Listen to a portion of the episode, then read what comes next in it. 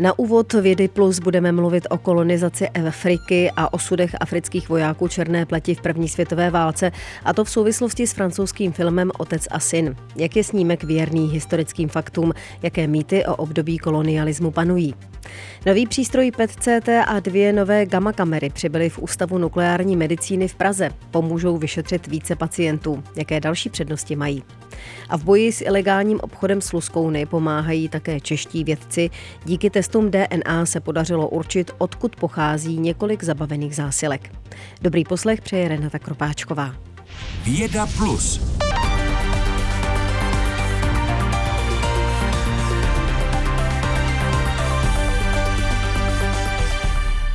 Otec a syn, to je název francouzského výpravného válečného dramatu z první světové války. Příběhu mužů z kolonií ve francouzské západní Africe, kteří byli násilím verbováni do francouzské armády.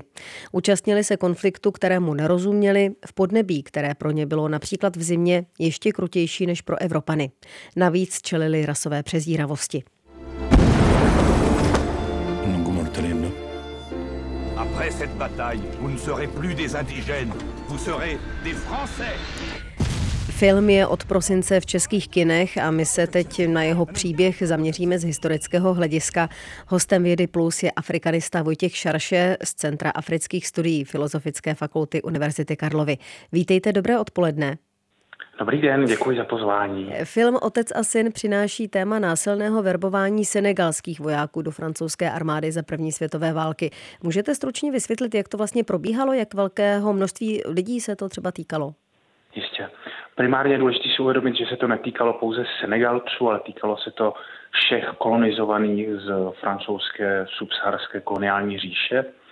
A jednalo se například v první světové válce o více než 100 tisíc vojáků, ve druhé světové válce se jednalo o plus minus půl milionu vojáků. Hmm. Velká část těchto vojáků zemřela. Čísla dodnes nejsou úplně jasná, nejsou úplně zřejmá a to kvůli, řekněme, historickým čachrům z, ze zdroji.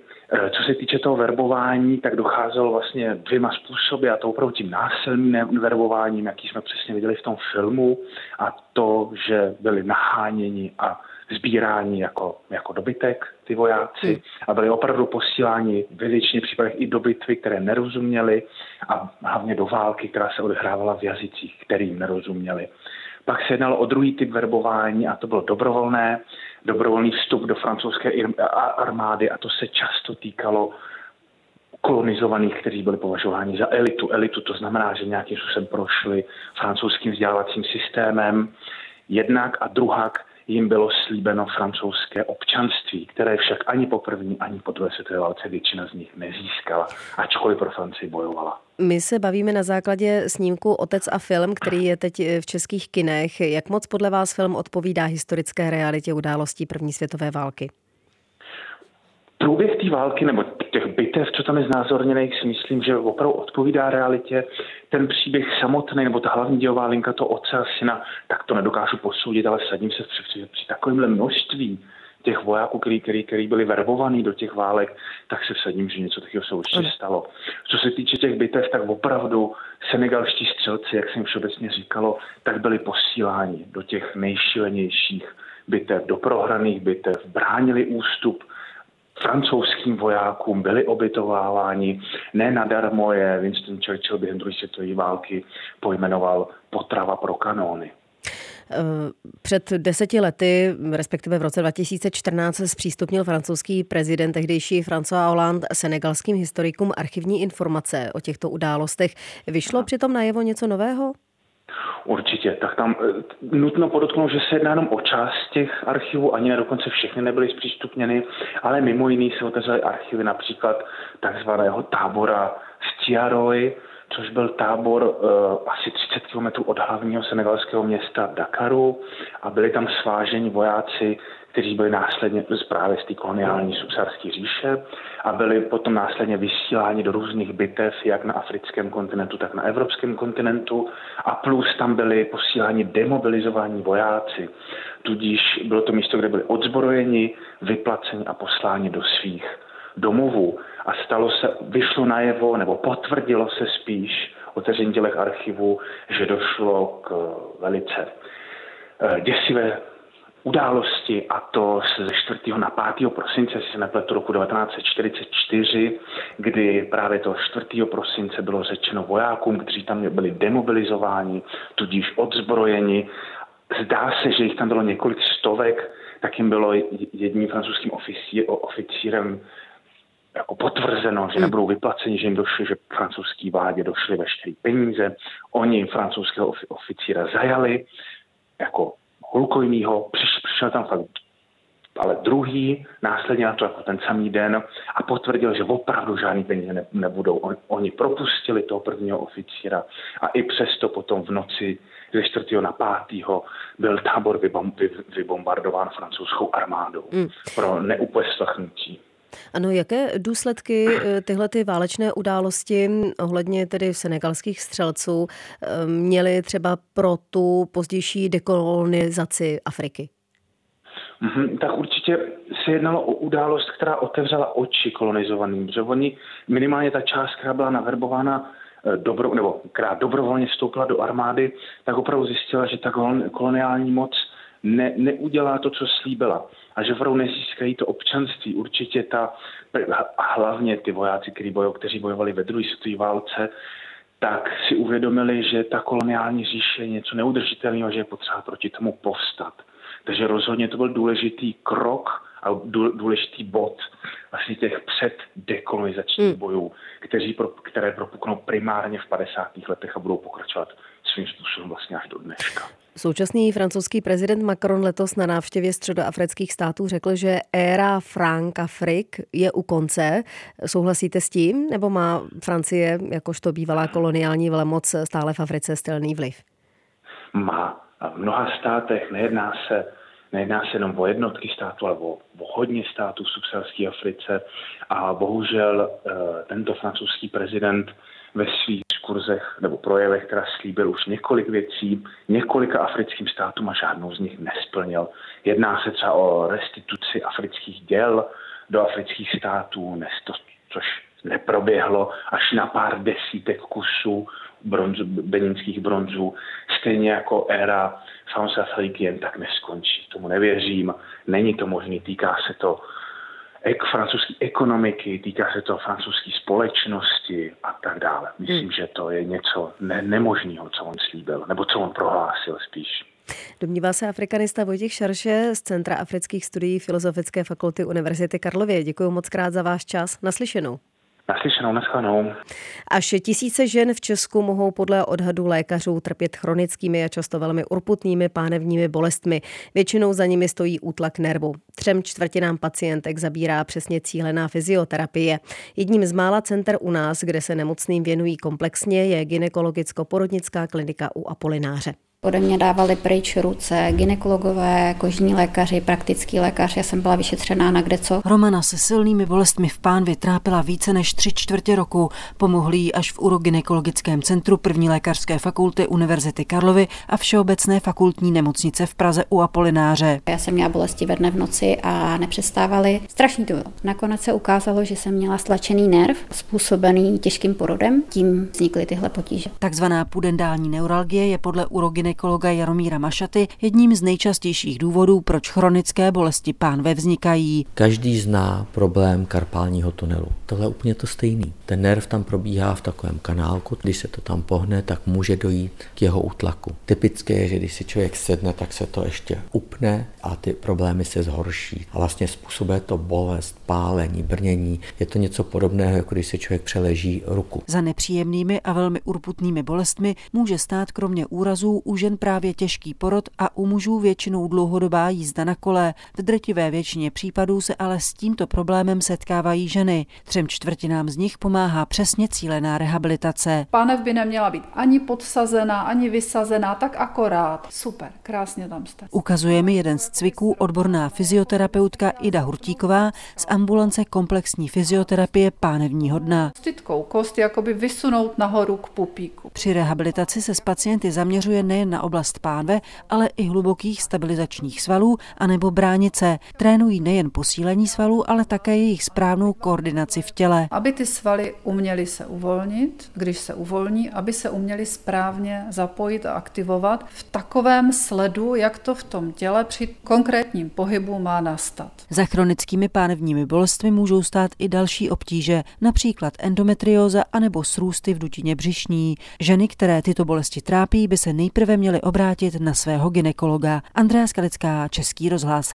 A teď už se podíváme do Ústavu nukleární medicíny první lékařské fakulty Univerzity Karlovy a Všeobecné fakultní nemocnice, kde přístroj, nový přístroj, který pořídili, dokáže získat o nádorech přesnější a rychlejší informace.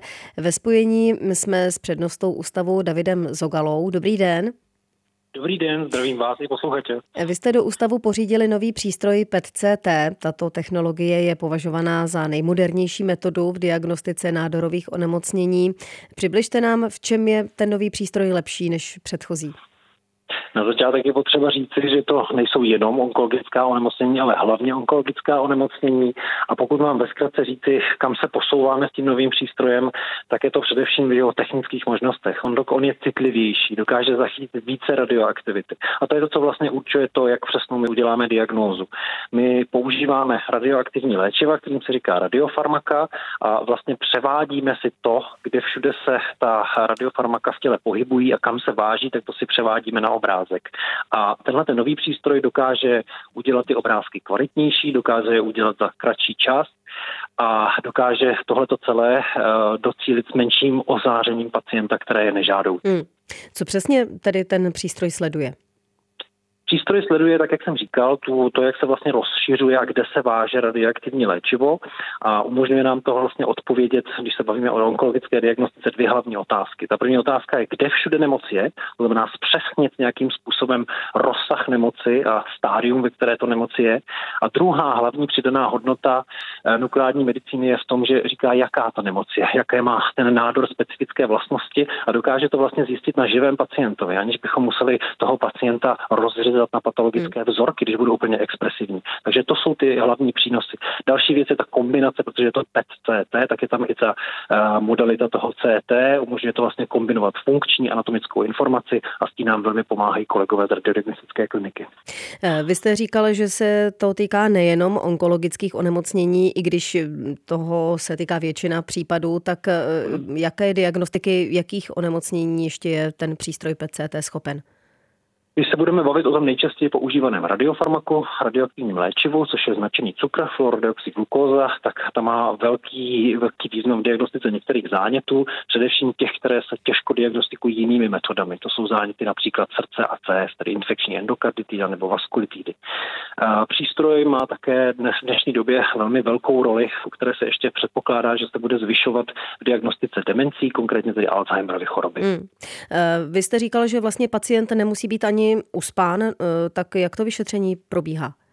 Vyšetření probíhá tak, že pacient přichází k recepci, tam se odbydou nějaké ty administrativní věci, pak se snažíme pacienty vidět, promluvit s nimi, poučit je o tom, co je čeká, eh, zeptat se na některé konkrétní otázky, ještě upřesnit si to, co nám může potom pomoci v interpretaci obrazu. Eh, hlavní věc je tedy aplikace toho radiofarmaka, radioaktivního léčiva, které probíhá nejčastěji nitrožilně, na PETu prakticky výhradně nitrožilně. Pak podle typu vyšetření a podle typu radiofarmaka pacient musí chvíli čekat, od, bývá to v průměru hodina, ale některá snímání se dělají třeba už za pět minut.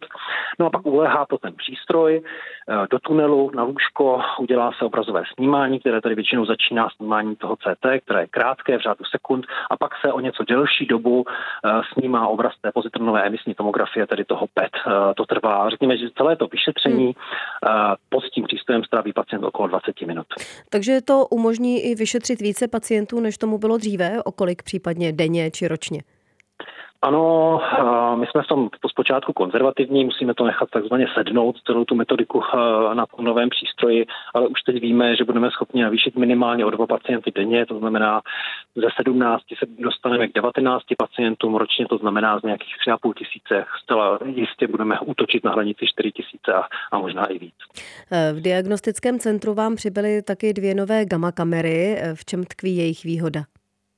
Je to stejné, jako je to u toho PET-CT, jsou to uh, nové přístroje, nová generace, jsou o něco citlivější, to znamená k tomu, aby získali stejný nebo spíše kvalitnější obraz než ty staré přístroje, tak potřebují méně času, umožní aplikovat nižší dávku v uvozovkách aktivit toho uh, radiofarmaka, méně ozáří pacienta a jedna z těch kamer má e, kvalitní a plnohodnotné CT, což tedy umožňuje potom kombinovat vlastně nálezy obou těch modalit, to znamená nukleární medicíny i CT, to e, dřív e, ten CT přístroj tam byl o něco horší. Hmm. Jste prvním pracovištěm, které využívá tahle ten nový přístroj PET-CT, nebo už někde v republice existuje? Zdaleka nejsme první. První pracoviště bylo na Homolce, už je to minimálně, a teď nechytám za slovo 20 let, myslím se slavilo letos. Těch center je dnes, PET center je dnes v republice a zase si nejsem úplně jistý, ale 16 nebo 17. Mm-hmm. Oni se postupně otvírají a ty přístroje, přístroje přibývají. A ještě to neznamená, že jedno pracoviště je jeden PCT přístroj. Některá mají těch kamer více a ještě třeba máme v současné době v České republice tři PET-MR kamery. Co se týče té klasické nukleární medicíny, tedy gamma kamer, tak těch bude v České republice ke 40 pracovištím. O novém přístroji PCT i nových gamma kamerách v Diagnostickém ústavu nukleární medicíny první lékařské fakulty Univerzity Karlovy a Všeobecné fakultní nemocnice jsme mluvili s jeho přednostou Davidem Zogalou. Děkuji moc krát naslyšenou. Naslyšenou, děkuji. Posloucháte Vědu Plus. Půl hodinu o výzkumech, vynálezech a objevech, které mění lidem život. Najdete ji také na webu plus.rozhlas.cz, v aplikaci Můj rozhlas a v dalších podcastových aplikacích. Jako jediní žijící savci mají tělo pokryté šupinami, zároveň ale patří také mezi nejvíce pašovaná zvířata. Luskouni nejčastěji míří na azijský trh, například jejich šupiny se využívají v tradiční čínské medicíně. Do boje s jejich ilegálním obchodováním se zapojil i mezinárodní tým vědců, včetně těch českých. Pomáhají přesně určit původ, odkud ulovení luskouni pocházejí. Studii publikoval i prestižní časopis Science a jednu ze spoluautorek Barboru Černou Bolfíkovou z Fakulty tropického zemědělství České zemědělské univerzity teď vítám ve vysílání. Dobrý den. Dobrý den. Jakou metodou se přesně snažíte určit původ pašovaných luskounů? Jsou to genetické metody, kdy v první řadě my jsme vlastně osekvenovali celé genomy a z těch se nám podařilo vlastně vybrat nějaká konkrétní místa, díky kterým dokážeme detekovat ten jejich původ. Vy jste se zaměřili přímo na luskouna bělobřichého, který žije v Africe od Gviny až po Angolu.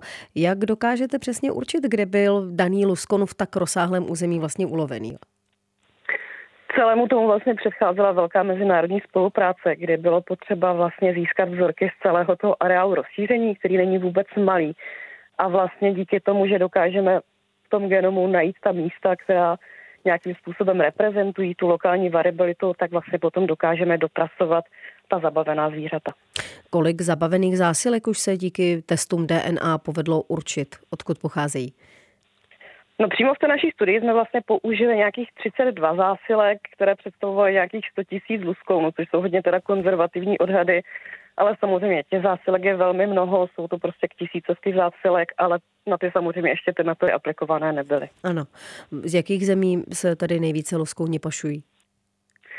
V současné době se podařilo ukázat, že je to hlavně ze střední Afriky, hlavní, hlavní zemí, která která je zodpovědná v současnosti za, za hodně ilegálního obchodu, je Kamerun. Nicméně vlastně v těch našich datech i vidíme, že původně uh, to bylo hodně v západní Africe a že ten trh se přesouvá minimálně ty hotspoty, kde se hodně vlastně loví a, a v různých časech je, je ten lov jinak intenzivní v podstatě. Hmm. Ještě byste mohla podrobněji vysvětlit, jak vlastně testy DNA pašovaných luskounů pomůžou v boji s jejich ilegálním obchodováním? Zjistit vlastně ten geografický původ je strašně důležité, protože vlastně to, že to zvíře od někud vlastně jede, ať už lodí nebo letadlem, tak to neznamená, že je tam původní. A ve chvíli, kdy zjistíme vlastně, odkud přesně pochází, tak dokážeme cíleně se zaměřit na ta místa, ať už vlastně nějakou zvýšenou ochranou toho daného druhu, následnými právními kroky a vlastně vůbec jako celým rozbitím uh, toho systému, vlastně toho řetězce těch událostí. Eh, jakou přesně úlohu měli čeští věci v tom mezinárodním týmu? My se vlastně hodně zabýváme přímo republikou Kongo, kde děláme další výzkumy, které souvisí ať už s nějakou populační biologií toho druhu nebo i sociologickými výstupy. a protože vlastně moc dalších vědeckých týmů té oblasti nepůsobí, a tak nás takhle přizvali ke spolupráci. Ano. Budou se tyhle testy DNA využívat i dál pro monitorování původu pašovaných zásilek? To samozřejmě hodně doufáme a bylo to i cílem téhle studie. Nicméně samozřejmě eh, k tomu, aby se to dalo aplikovat, je vždycky potřeba vybavená genetická laboratoř, ale eh, je to nezbytné. A ta vybavená genetická laboratoř, ta je i tady v Česku? Tu máme u nás u sebe a, a v současnosti taky máme projekt, který se vlastně zabývá vůbec pašováním a odhalováním a pašovaných zvířat ve spolupráci a, s letištěm na hmm. Ruzini a, a takže laboratoř na to máme vybavenou. To znamená, že můžete tedy e, ten, tu svoji práci zaměřit nebo rozšířit nejenom na luskouny, rozšířit i o další pašovaná zvířata určitě, případně? Určitě. My v, prv, v první fázi vlastně toho našeho výzkumu, který teďka se soustředí na Českou republiku, který je ve spolupráci s celní zprávou, tak tam je hlavně odhalování druhů, protože vlastně procházejí už uh, různě zpracovaná ta zvířata, kde vlastně nepoznáte, o jaký druh se jedná. Takže k tu celní fázi potřebujeme zmonitorovat, uh, které druhy vlastně procházejí přes Českou republiku. Vysvětluje Barbara Černá Bolfíková z České zemědělské univerzity z Fakulty tropického zemědělství. Děkuji moc krát za rozhovor. Naslyšenou. Naschledanou. To je vše, co vám dnes Věda Plus mohla nabídnout. Celý pořad najdete na naší stránce plus.rozhlas.cz nebo také v aplikaci Můj rozhlas. Od mikrofonu se loučí a za pozornost děkuje Renata Kropáčková.